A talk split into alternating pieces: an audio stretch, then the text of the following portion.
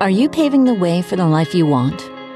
Facing decisions that may affect you personally and financially?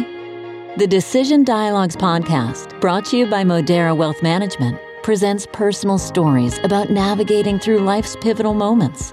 Narratives that we hope will inspire you as you create your own story.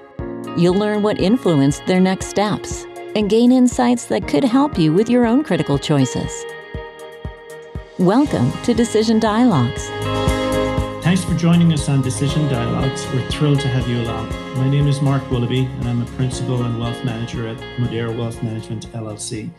Today, my partner, Tom Orecchio, who's the CEO of Modera Wealth Management, will be chatting with Dr. Sameera Daud Ahmed, a founder and owner of Metropolitan Endocrinology based in New Jersey. Welcome, everyone, to the show, and I'll hand it over to Tom. Thank you, Mark. Dr. Daud, nice to have you with us. Uh, we're going to get right to it. And, you know, I'm going to ask what I think might be a relatively difficult question because most doctors don't do this, but you went into private practice and started a business. What was that like and how has it impacted you personally and financially? Thank you so much, first of all, Tom, to give me this opportunity to be here. You know, most of the doctors, they went to the medical school to serve humanity, and that is further nurtured during our medical school. Business first decision actually creates internal conflict to the core value to this. And that leads to unhappiness and unsatisfaction, in my opinion. So, what, is it fair to say that you did this as much for your own satisfaction and happiness as you did for anything else? No, I think it, it also actually patient first approach than business can actually not only good for uh, businesses but also for the patients. So patient first then business can drive more thriving and loyal practice that will then drive the better outcomes for the patients as well as the medical practices. So you have a partner, correct? Yes, I do have a partner. So tell us a little bit about how you became partners and why you decided to go into business with someone else rather than on your own. It was the best decision that I made to have a partner because when you are with a, another doctor, it financial stability, of course, because then you have another doctor with you. So shared cost is divided. Then at the same time, reduce risk of the burnout. When I'm on vacation, she can be there. When she's on vacation, I can be there. Better work life balance, I would say. That would help in that too. Yet at the same time, that was the hardest decision because in my mind, I was worried about losing the friendship. She's my best friend.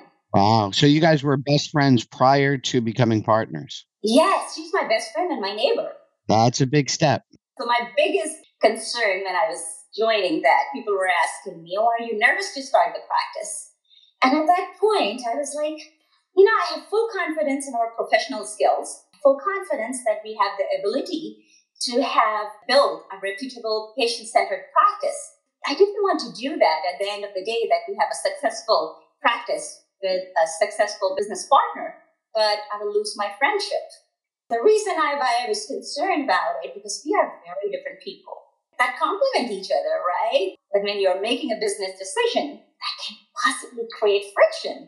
We have learned to be disciplined and we actually don't bring business to our friendship. And so far, finger crossed, first quarter is done. So far, so good. We have learned a lot. Well, that's good to hear. What would you say the easiest financial decision you have made is? You know, the easiest financial decision I think was to hire my medical assistant. She was my uh, previous medical assistant. Trying to bring the right customer service is very, very important to the business aspect of it, especially in the medical field. Our patient love her. She's very trustworthy, and I think that brings the best outcome for the patients.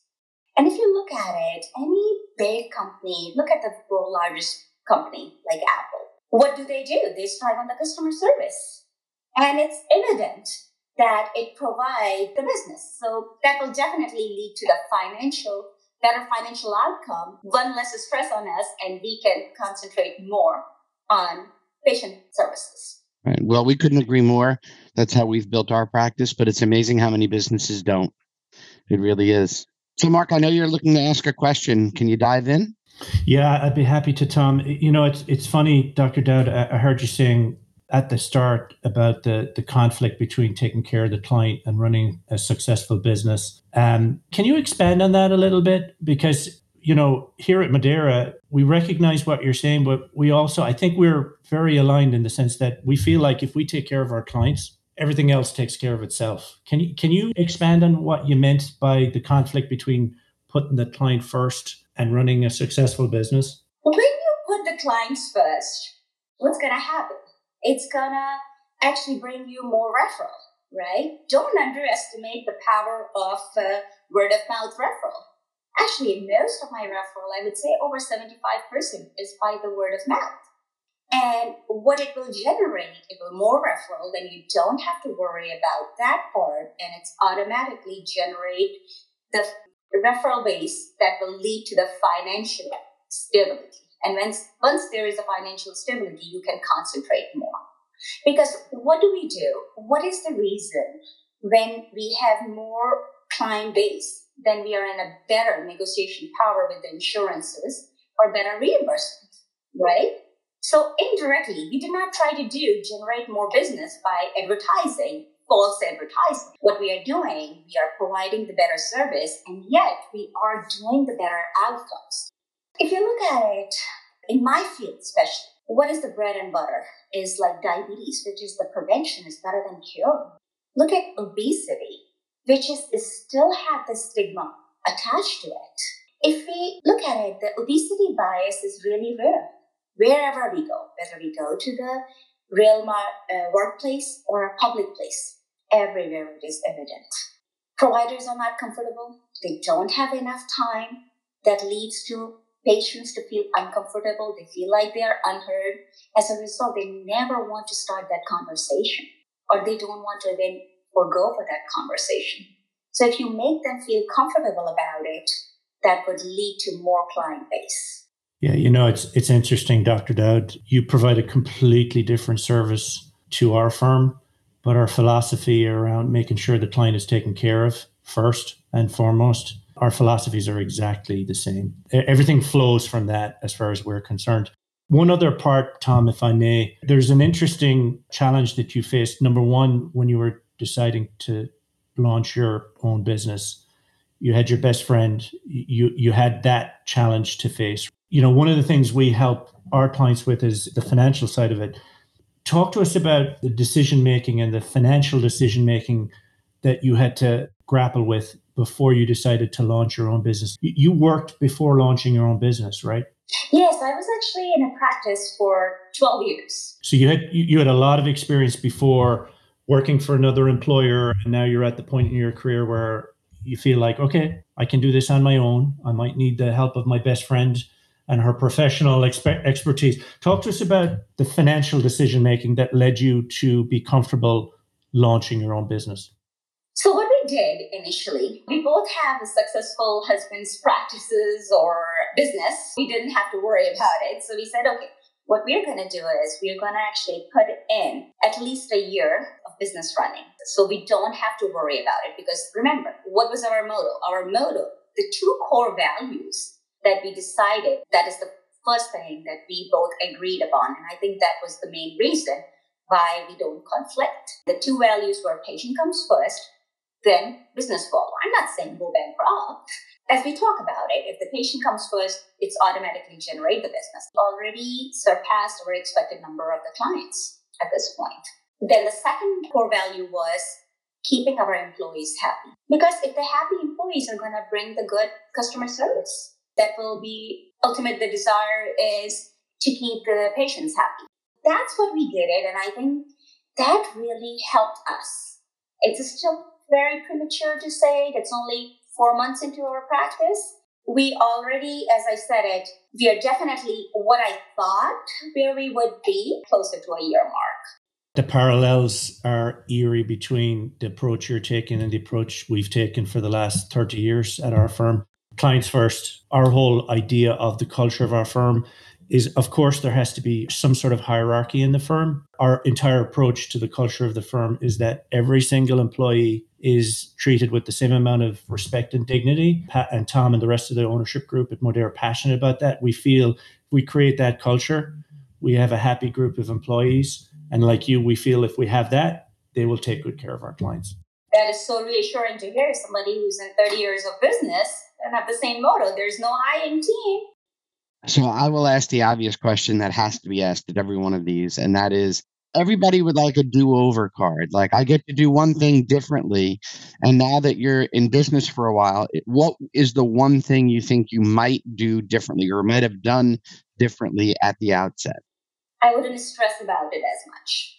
I would change my belief system right from the beginning. And yes, friendship, business can happen together. I will change my attitude towards there is no such thing as failure. There is only success and experience it's an attitudinal thing. And wow, a lot of people can learn from that. I know that we stress over things, and every once in a while we ask, well, why are we stressing over this? It's not going to make it any better. It's only going to make it worse. So what are we doing?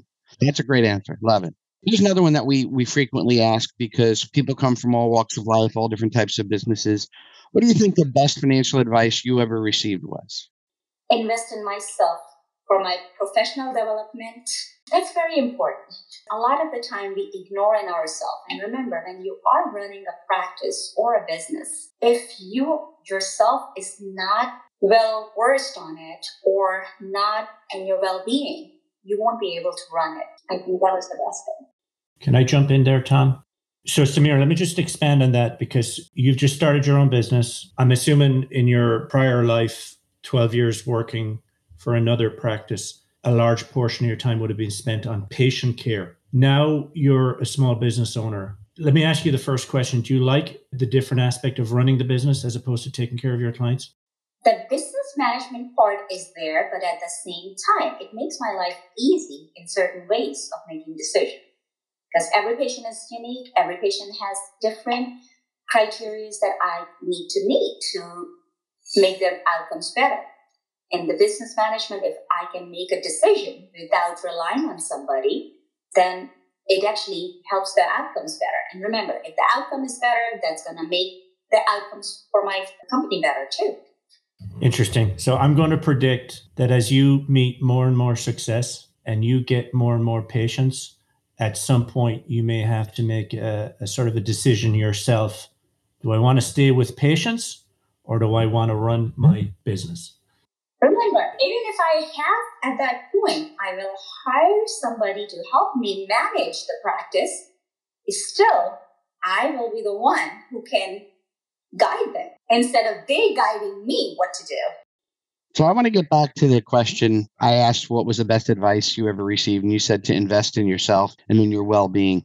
Can you give us an example of one of the things that you're doing now outside of the workplace that helps you grow or that just provides you entertainment?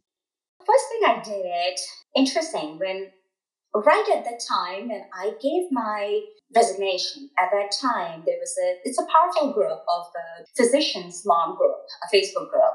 So creating on your own legacy. And at that time I was thinking how I'm starting my own, she's starting her own thing. So like I went into this, this thinking, let me help another business startup. Actually, that helped me the most and that's from where I learned that we need to invest in ourselves, in our time. We have to invest in our time to create more time. That sounds as silly, but if we invest in our time to make a calendar, all of a sudden we create so much time. The same way we invest in our money, create more money. The same way we invest our time to create more time. We invest in our health to get healthier. You know what that reminds me of? Dr. Daud. It's an approach that my good partner here, Tom, has taken over the last 20, 30 years, which is talking to other owners of businesses like ours, learning how they run their business, how they run their practice. The amount of learnings that we have developed from talking to other business owners has been so beneficial from our perspective that I would definitely encourage you to continue to talk to other small business owners because you learn so much from them. That's true. You learn from their experience, you learn from their failure, and sometimes all you need is cheering up. When I would just come home and I would be just, I had a patient who would cry in my office, you are leaving, and I would just feel so guilty about it. Yet I know I'm making a right decision. I mean, for my patient's outcome, for myself, they will be there to cheer me up. So, my understanding, Dr. Daud, is that your practice is split between obesity, nutrition, endocrinology. Sounds to me like you have a passion for obesity, the obesity area. Is that right? My passion is really about prevention. So, how did I get into this obesity? Most of the patients are diabetics, or I should not say diabetes, diabetics. I should, the better word is patient with diabetes, right? You should not labeling patients here. So, patients with diabetes. And by the time they get to me, the damage is already done. And that led to me how can I prevent it? By reducing the unhealthy weight. That led me to this obesity management. And then, if you look at it, we talked about it, the stigma earlier. What would be the worst than the stigma? That that's the only disease that insurance company can actually put it as a plan exclusion. There are companies that straight away, insurances can say that it's a plan exclusion until you get a complication of. So we wait for the complication to happen, then we start treating it. Which doesn't make a lot of sense from a health point of view, does it? Or even a business point of view, because it probably costs more to treat it long term than it would to avoid it altogether. If you look at it, what happened when these people feel isolation? What it leads to this isolation is if you look at loneliness and isolation itself, there are studies showing these social isolation actually can lead to a lot of the problems, including lower immunity, more risk of heart attack, more risk of stroke. Don't forget Alzheimer's disease, depression. What would it lead to? More absences at work. And actually, there was a, a, a paper on loneliness and mortality and not to my surprise, there was an increased likelihood of 26% mm, uh, mortality on these people. So let alone, without even getting into the get the complications of the disease itself, just the loneliness can lead into this problem. So one of the things that I really wanted to do and that I was not able to do in my other practice, and that led me to is I wanted to do shared medical appointment, which basically what you do, it's like appointments where you have about 8 to 16 patients, of course, all by the consent. We all sit in a group. So you feel like, first of all, you're not the only one who's dealing with it. We all learn from our experience. It's more of the satisfaction also. In a typical doctor's appointment, you're with the doctor 15 to 30 minutes. Now, all of a sudden, for 90 minutes, you're with the doctor and other providers like a nutritionist or a coach together and as you're talking, you're learning because what I do every 30 minutes, I'm repeating myself. But instead of repeating myself, we are touching on all the different subjects. We're covering a lot more and we are building a community. Do you find that those types of appointments are a little bit more therapeutic? They are more therapeutic, and actually, studies have shown better outcomes. I did it on a very limited time, I believe in 2014 or 15. They were not able to continue for the reasons, business decisions. Patients still remember and they still ask for it. You know, it. You know what it reminds me of, Dr. Daud. I mean, it sounds like the same concept of group therapy, where you've got people in the same room who think that they're exceptionally unique in having the issues that they have, but once you put them in a group therapy session and they hear other people's stories, they start to relax and realize I'm not a whole lot different. And then literally it becomes a, a, sort of a very beneficial and healthy progression where they talk out their issues. It's almost like you're taking the same approach. Exactly. And funny thing is, uh, not funny, I should not say funny. Interesting thing is, my husband is a psychiatrist. So he went through that route where it was a stigma. Now we have overcome that. And I think that's exactly what's going to happen with obesity. And the insurance will ultimately cover it. So I got to ask the obvious question then. You had to get the patient's consent to do group meetings like this group appointments. Does the insurance company cover these group appointments? Yes, uh, this covered actually. Big. I did my training actually at the Cleveland Clinic, and they do a lot of these visits. These are really good ways of preventing preventable diseases or the diseases with the long-term chronic diseases. Yeah, I mean, I, I think the connection between the mental side and the physical side, the hip bone is connected to the brain. Usually the hip bone is connected to the thigh bone. The body's connected to the brain, and you got to get both working together. Simple example is that if you have a cut in your little finger, a paper cut, that little paper cut can distract you so much.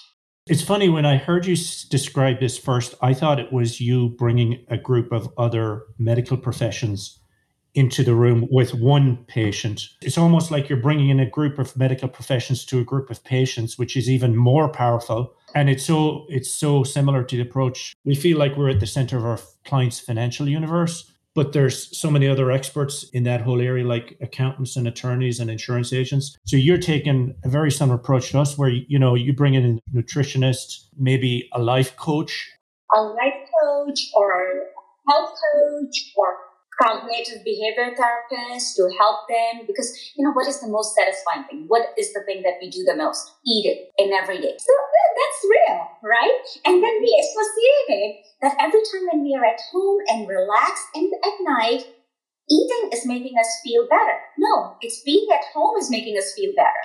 But we are corresponding our brain we are training our brain that is making us happy I personally think you're definitely onto something with the shared professional approach and getting people with similar challenges in the same room, doctor. So I, I wish you the best. I, I, think that the benefits that can bring to that group of patients. Yeah, and it's not only for the, the obesity or type 2, even like the type 1 patients, we see a lot of the problem, especially in these young people. Type 1 are the patients who are insulin dependent, young age, they develop the diabetes these are the people, especially when they go from parents' insurance to independent, right at the same time, they're becoming independent. These people, first, they are not comfortable. They are not, they feel like they're not accepted in the community with their pumps or insulin need. Insulin is not covered or insulin expense is not. They start actually rationing their insulin. And I have seen unfortunate stories all these things. And for that, I want to actually do the shared medical, and I also want to do things on the uh, social media to make awareness. You're striking very close to home here, Dr. Daud, because my daughter was diagnosed with type 1 diabetes when she was six years old. My nephew back in Ireland uh, was diagnosed when he was four. I've been very involved with the Juvenile Diabetes Research Foundation in raising funds for diabetes research. And I agree with everything you've said. On the other end of that, then you've got the advances in technology where my daughter is using essentially a closed loop advanced artificial pancreas system where she's got a pump, an insulin pump combined with a continuous glucose monitor, and they talk to each other. It's a game changer for her. It should be FDA approved in the next year, hopefully. Yeah, it is actually already closed loop is already. Yeah, yeah, but this one is a wireless closed loop where there are no cables whatsoever. So the thing is that just imagine if she is sitting in a room with a person who's newly diagnosed, worried about showing up the pump, and here she's talking, oh, my life is just completely normal.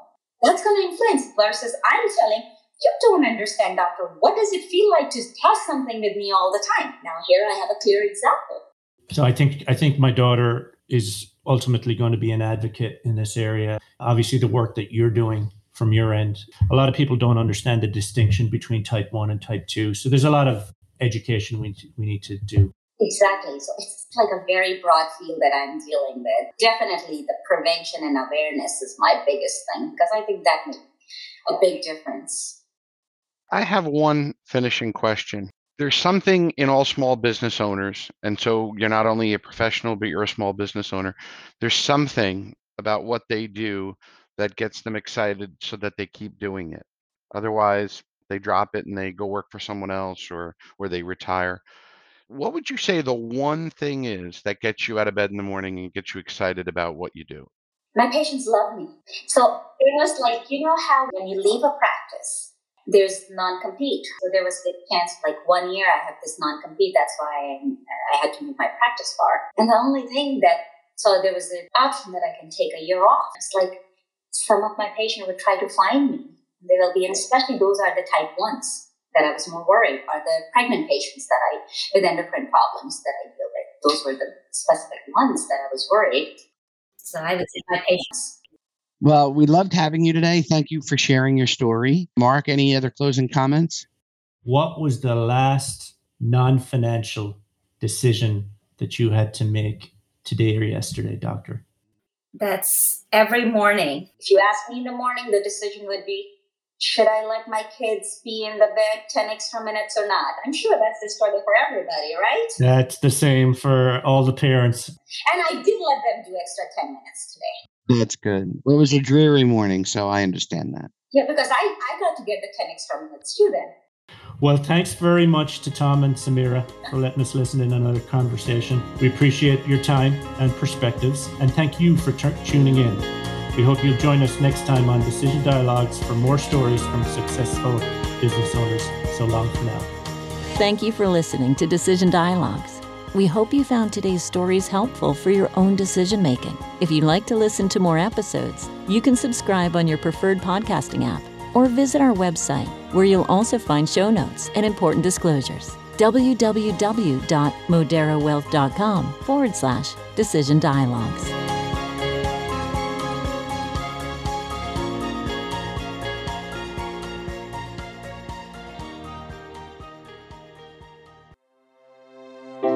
This has been a production of Twin Flame Studios.